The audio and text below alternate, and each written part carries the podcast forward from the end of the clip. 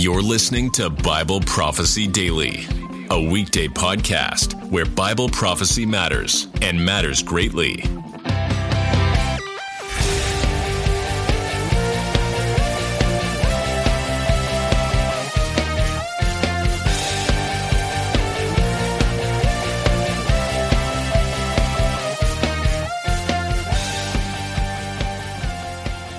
Welcome, friends, to another show.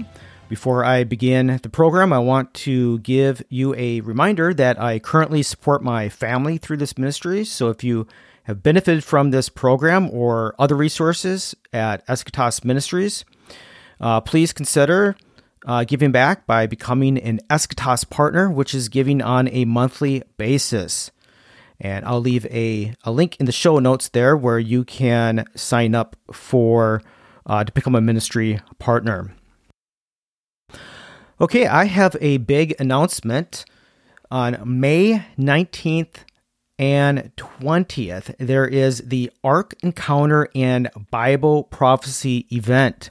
You can go to alankurschner.com and check it out. I'll leave also a a, uh, a link in the show notes. So, uh, yeah, so I will be giving a Bible prophecy event uh, at the Ark Encounter. It's actually uh, around the corner, so you want to uh, make plans and uh, sign up soon. Uh, seating is limited. So it is at the Ark Encounter, uh, which of course is in William Williamstown, Kentucky.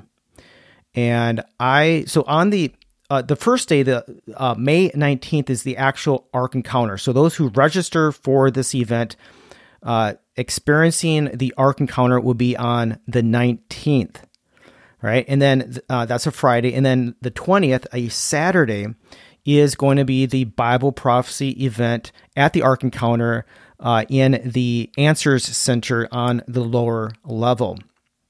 So, what I'm going to do is I'm going to be speaking on the Olivet Discourse, the Thessalonian letters, uh, and the book of Revelation. So this is uh, sp- being sponsored by Eschatos Ministries.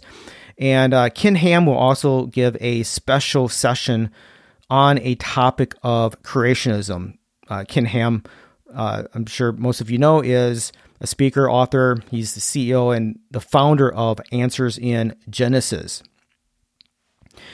And so, again, this is May 19th and 20th. Uh, let's see here. The deadline. The deadline is not the day before and the, de- the deadline is actually may 1st uh, so you want to pencil that in and register early. Uh, just a few other um, uh, items here. Uh, you do eh, part of the registration includes a one lunch meal voucher to Emzara's kitchen. Again go to alankurschner.com and there's a whole flyer uh, also, if you know any other people that want to attend this conference um, or seminar, Bible prophecy event, and Ark Encounter, uh, you know, point them to uh, this information. Okay, let's get into the topic of today's program, and that is the meaning behind one taken and one left. I think there's a lot of confusion out there on that, or um, or uh, misconceptions of the meaning of this. I've, I've treated it before, I've written on it, and I do want to expand on at least one key aspect of of the meaning of this that I really haven't expanded on, and I probably should. Uh, so, and again, I think this is uh, apropos to this announcement of uh, the Ark encounter, because as many of you know, uh, the Ark represented God's grace and judgment upon the world. Well, when Jesus comes back, one taken and one left also represents God's grace and judgment. And interestingly, Jesus uses, he draws uh, from the Noahic event to illustrate uh, how his coming, the coming of the Son of Man, is going to occur. So, in the last decade, I've heard the growing mantra of, I want to be left behind. So the slogan comes from the interpreter who believes the one who is taken in Matthew 24 is taken to judgment. Uh, and the one who is left behind is righteous and enters the kingdom immediately on earth. Now, almost without exception, I'm sure there's um, exceptions, which is why I say almost without exception. But the, um, their exegesis is based on something outside the Olivet Discourse, and you know I'm not averse to going outside the context, but only after you've exhausted uh, the key exegetical import of the immediate context. That has to take priority. Then you can go outside. In fact, one of my points I'm going to give goes outside uh, of the Olivet Discourse. Um, actually, it goes uh, uh, to uh, a version in, in Luke. A red flag for me goes up when you see interpreters begin on the you know on the uh, um they they don't begin with the text. They don't walk through the text. That's the first thing you have to do. It takes the priority. Rather, many interpreters begin outside of the text and then they import these other types of meanings back into the text. We're not going to do that here. We're going to focus on the actual exegetical uh, immediate uh, points. So, so yeah, they go outside the uh, context and um, well, let me read this here. Matthew 24 verses 37 to 41 says, for as were the days of Noah, so will be the coming of the Son of Man. For as in those days before the flood, they were eating and drinking, marrying and giving in marriage until the day when Noah entered the ark. And they were unaware until the flood came and swept them all away. So will be the coming of the Son of Man.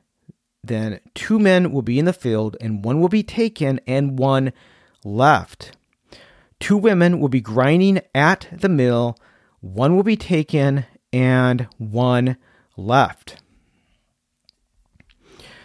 So, amillennialists, post tribulationists, and even many pre tribulationists argue that the ones who are taken are taken to judgment and the ones who are left are for deliverance. Now, I say many pre tribulationists because pre tribulationists cannot agree among themselves whether Matthew 24 is for the church or not. Some who say that Matthew Matthew 24 has nothing to, nothing to do with the church, uh, they will say that those who are taken are taken to judgment. Uh, there are some pre-tribulationists that say there's a portion in Matthew 24 that applies to the church, and those typically will say that uh, those who are taken are taken uh, are, are, are the righteous or taken to the Son.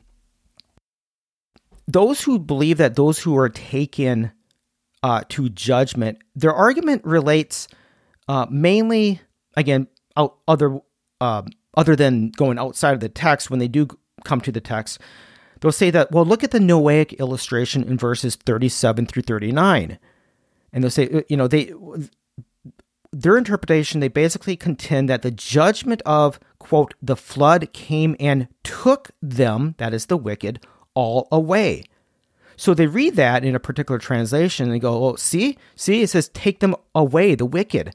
And that parallels then the event of one will be taken. Well, there are there's a problem with that, and there's several problems uh, with identifying the wicked with those who will be taken. And I have here about five reasons I'm going to go through, uh, and then I'm going to expand on one point that I've. Um, I'm going actually this one point. I'm actually going to go outside the context, uh, but it's actually related to the context because it's a, a, a parousia passage that um, uh, uh, found in Thessalonians. So Paul is drawing directly from Jesus's parousia passage in Matthew 24, so it's it's relevant. All right, so first, okay, the domestic, and again, here's the reasons why those who are taken are the righteous, and those who are left behind are the wicked. Here's the first reason why I believe this is the case. The domestic and agricultural illustrations in verses uh, 40 to 41 they parallel the Noahic illustration. So they're not intended to illustrate the illustration of the Noah illustration in verses 37 39. Rather, verses 40 to 41 intend to illustrate the climax of the Olivet Discourse. What is that? What is this, this highlight of Matthew 24? Well, th- this is the gathering of the elect. the taking, taking of the elect. God's people are taken at the parousia in verses 30 to 31. At the separation, when the parousia begins in verse 31, who is being taken? Is it, is it the wicked? No, it's not the wicked. It's the righteous. It is God's elect. And this is the whole point of invoking the illustration in the first place. So, and this is, by the way, this is a very important hermeneutical principle because when you look at other passages in which Jesus invokes parables, he doesn't do it in a vacuum. There's a context. So he gives a certain didactic teaching, right? Um, and or a narrative teaching, just like he does in Matthew 24. And then what he's what does he do? Then he illustrates it through parables. That's exactly what he does in Matthew 24. He says he he he climaxes the didactic or the narrative teaching here in Matthew 24 in verse 31. God's people are taken to the Son. All right, they're taken. Not the wicked, they're taken. And then Jesus immediately goes into a, a whole series of similitudes and parables to illustrate that point. I'm not kidding. This is virtually ignored. And the reason why I think it's ignored by many other interpreters is because it contradicts. It, it, it contradicts their interpretation. They want to hold on to the view that those who are taken are the wicked. But Jesus explicitly states who is taken. It's the elect. Verse 31. Okay, number two. The other interpretation um, so so the, uh, the, the interpretation you know those who believe that those who are taking a judgment it actually breaks the parallelism of the illustrations. Instead it's it, noah's family being delivered is described first. The day when noah entered the ark verse 38 then the judgment upon the ungodly is described second right quote the flood came and swept them all away verse 39 so, to preserve this parallel, a man in the field and a woman grinding at the mill is first described as taken, that is, delivered. Then the other man in the field and the other woman grinding at the mill are left, judgment. Okay, third. Okay, some translations uh, they they render the action of the flood illustration in verse 39 uh, as, quote, the flood came and took them, the wicked, all away. Now, there's a problem. This rendering took, this is unfortunate because unsuspecting readers who don't know Greek uh, may assume it is the same, quote, word taken used in verses 40 to 41.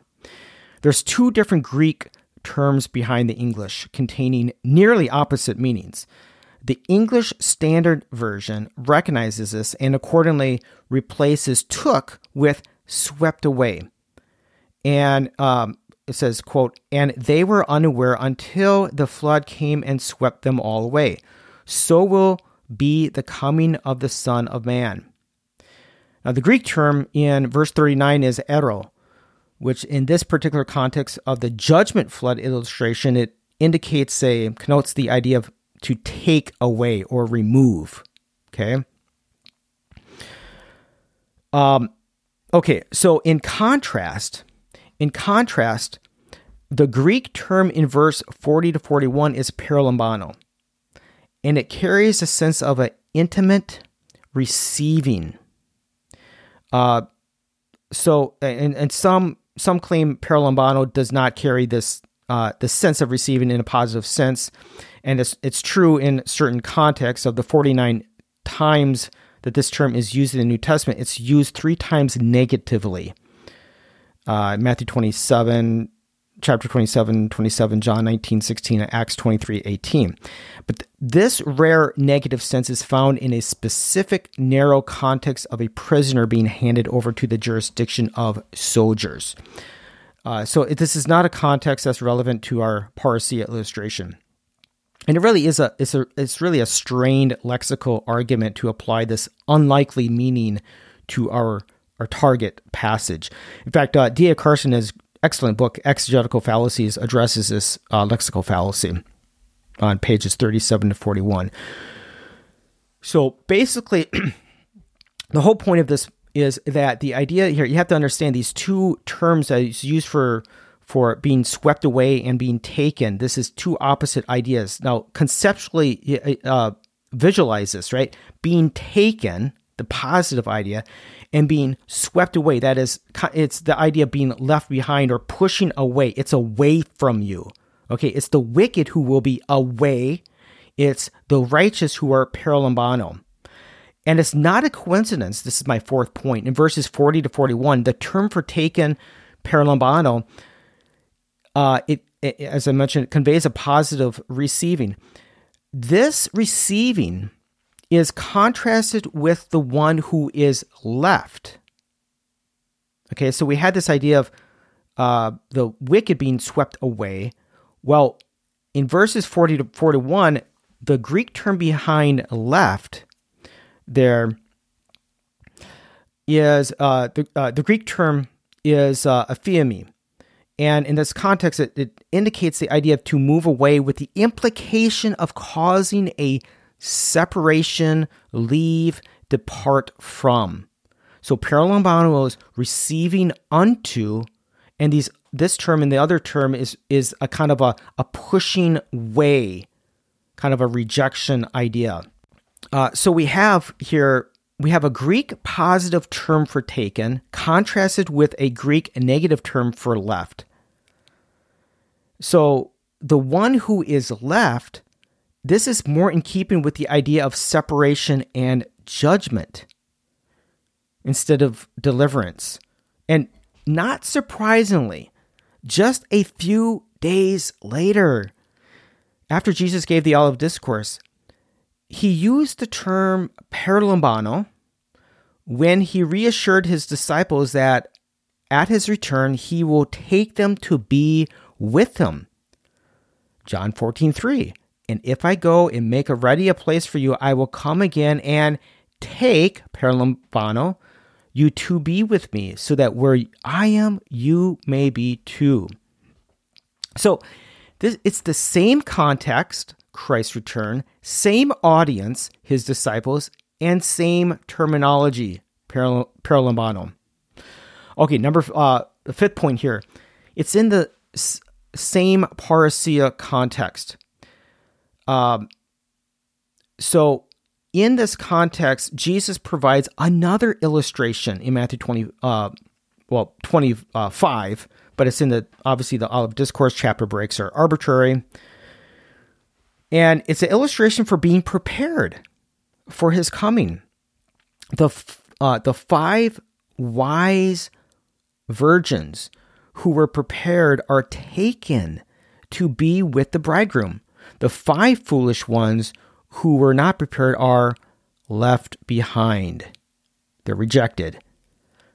So the parable of the ten virgins is, is consistent with verses 37 to 41.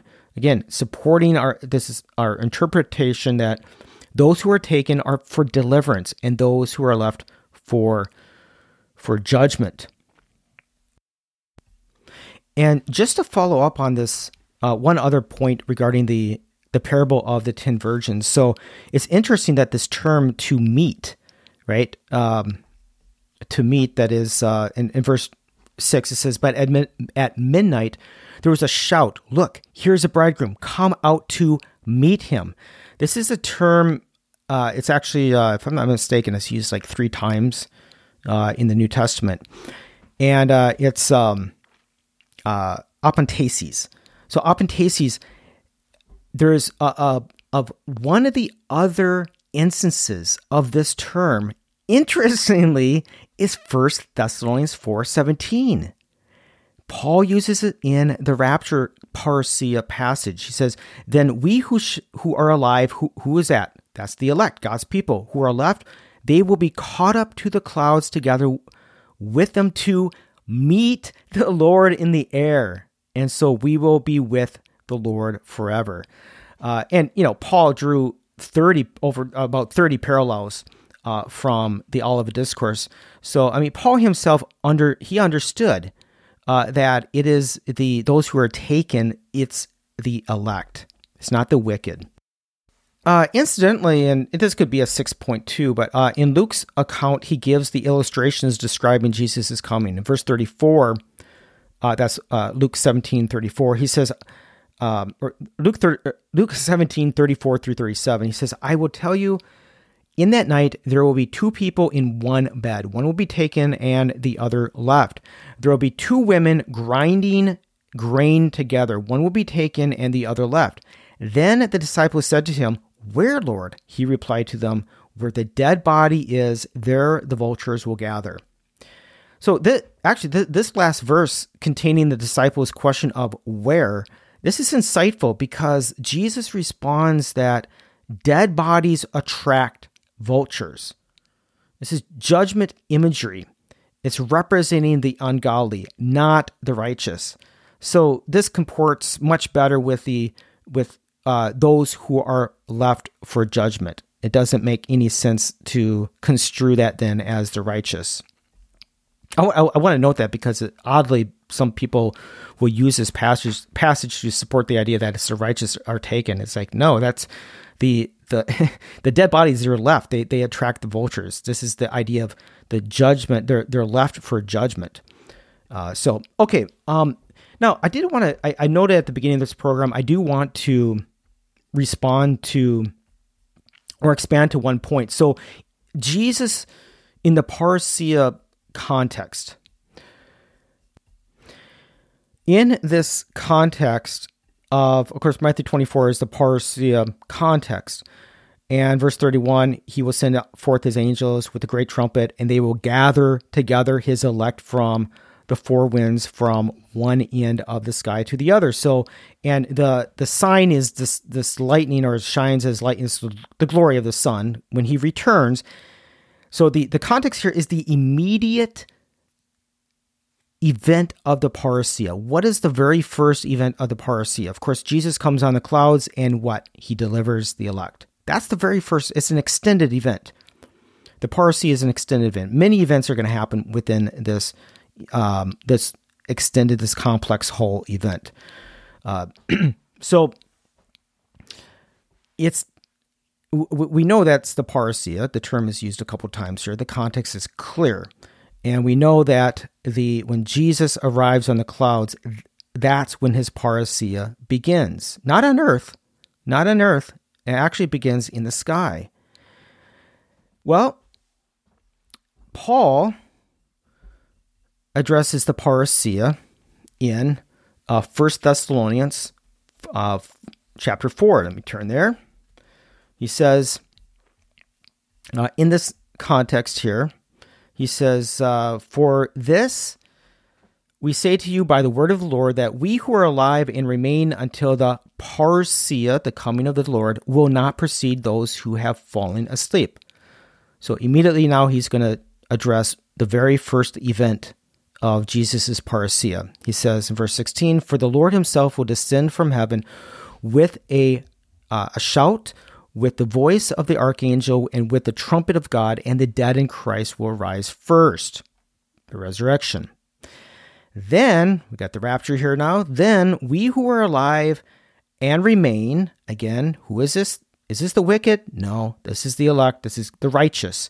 They will be taken caught up together with them in the clouds to meet the Lord in the air. And so we shall always be with the Lord. Again, Paul is uh, corroborating as if he needs to, but um, he doesn't need to corroborate Jesus' clear words that the elect are taken. But G- Paul understands that it's the elect who are taken. And of course, he goes into the, the day of the Lord and God's judgment who are left? Just continue to read chapter 5. It's the wicked who are left.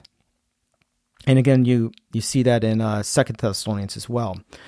Uh, and you see this in Revelation 7, this great multitude who appear in heaven. Revelation 7, this great multitude, you can't number it. They appear, they're in heaven, they're before the throne, they're praising God, they have resurrected bodies. And who is on earth? Who was left behind? Oh, let me note something. In Revelation 7, it says they came out of the Great Tribulation. The idea of, well, the Great Tribulation, is that in heaven? No, that's on earth. They came out of it, and now they're in heaven. And who was left behind? The wicked. And they're going to experience the trumpet judgments and bowl judgments of God's eschatological day of the Lord's wrath. So I hope that helps. Um, and yes, it may sound like a mantra of saying, you know, I don't want to be left behind, and it may be a reaction toward pre-tribulationism that some pre-tribul and not, not all pre-tribulationists believe. You know, again, they're divided on that question. Regardless, the biblical evidence, it's not just one point, it's the cumulative evidence, clear evidence that shows that it's the righteous who are taken and it's the wicked who are left.